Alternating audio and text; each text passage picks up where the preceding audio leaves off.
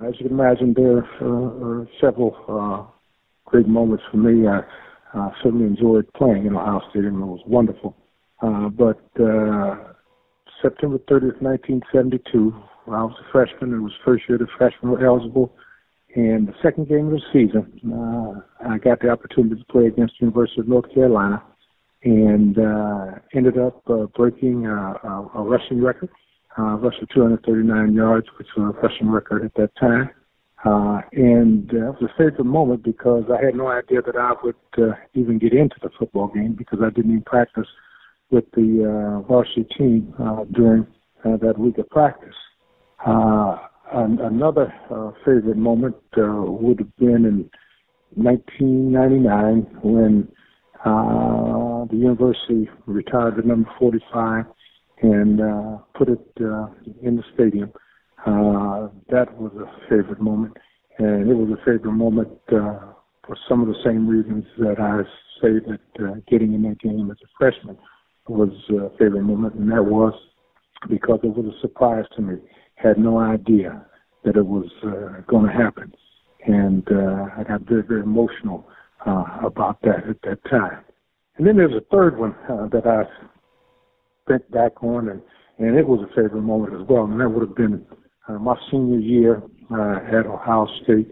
Uh, we played our last game. We were playing our last game in the stadium against Minnesota, and uh, Coach Hayes uh, he took all the seniors out, uh, one person at a time. And as we left the field, the fans in Ohio Stadium, they gave each of the seniors uh, a standing ovation and uh, that was a special moment uh, for me. And I'm sure it was a special moment for all of the guys who were seniors on our team. And I think uh, what really made it special for us was the fact that uh, we never lost a game in the stadium. And uh, those fans, as they stood up and, and clapped for us, they showed their appreciation.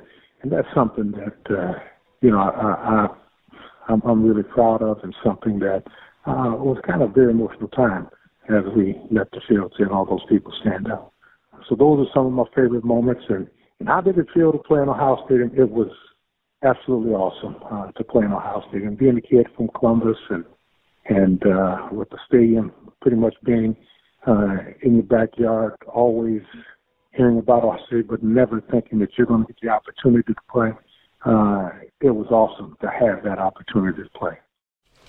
Just going to run this dog to see if we can find any type of uh, human remains that are left.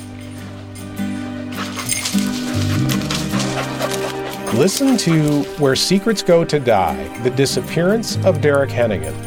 From the Detroit Free Press, a new podcast set in the woods of Michigan's Upper Peninsula. Available on Apple, Spotify, Freep.com, or wherever you get your podcasts.